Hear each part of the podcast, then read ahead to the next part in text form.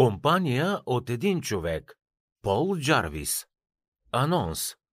Ако някога сте мислили да напуснете работа и да създадете собствена малка компания, знаете ли как да го направите?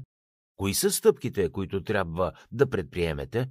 В своята книга «Компания от един човек» Пол Джарвис споделя своя опит и този на десетки малки фирми. Той предлага лесно и ясно ръководство за изграждане на собствена компания от един човек. Авторът учи читателите как да разработят своята идея, как да намерят клиенти и да осигурят финансиране. Пол Джарвис помага на хората да открият пътя към успеха, като ги съветва какво да правят и какво да избягват. Въведение от книгата ще разберете какви трябва да бъдат вашите бизнес приоритети и ще научите разликата между растеж и успех. Джарвис смята, че една компания не е необходимо да бъде голяма, за да е успешна. Той помага на собствениците на малки фирми да привлекат и задържат постоянна клиентела. Опростява сложните концепции за управлението на бизнеса и ги прави достъпни за всеки го.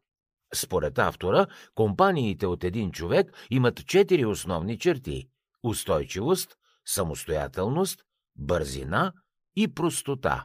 Устойчивостта включва способността за адаптиране и целенасоченост. Самостоятелността се състои в компетентност и умение в конкретната област. Бързината е способността да работите интелигентно и ефективно при различни обстоятелства. Простотата е да знаете разликата между важните и маловажните неща. Какво друго ще научите от книгата «Компания от един човек»? Авторът дава пример с Том Фишбърн. Той заема ръководен пост в голяма хранителна компания. През есента на 2010 година напуска работата си, за да преследва своята мечта – рисуването на карикатури. Том развива този свой талант дори тогава, когато работи в магазина. След като става популярен и набира достатъчно клиенти, решава да превърне хобито си в кариера. Неговата компания е малка и остава такава до сега. Състои се само от него, съпругата му и няколко човека на свободна практика. Това му дава повече време да рисува карикатурите, вместо да управлява персонал. Том Фишбърн е идеалният пример за компания от един човек. Този начин на бизнес му позволява да има живот извън работата, като същевременно печели повече пари от много други карикатуристи. Собствениците на малки компании смятат, че растежът не е най-важното нещо за един бизнес. Може да си малък и пак да си успешен. Предимствата на малките фирми – Шон Дсуза е собственик на малка компания. Той е доволен от печалбата си от 500 000 долара, която прави годишно. Шон управлява компанията си от офис в задния си двор.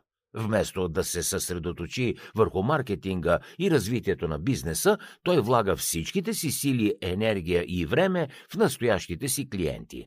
Фокусирането върху тях, вместо върху потенциалните клиенти, гарантира стабилност. Много предприемачи искат компанията им да расте и да се развива. Това обаче често води до лоши последици. Управлението на голям бизнес изисква повече ресурси и сложни решения.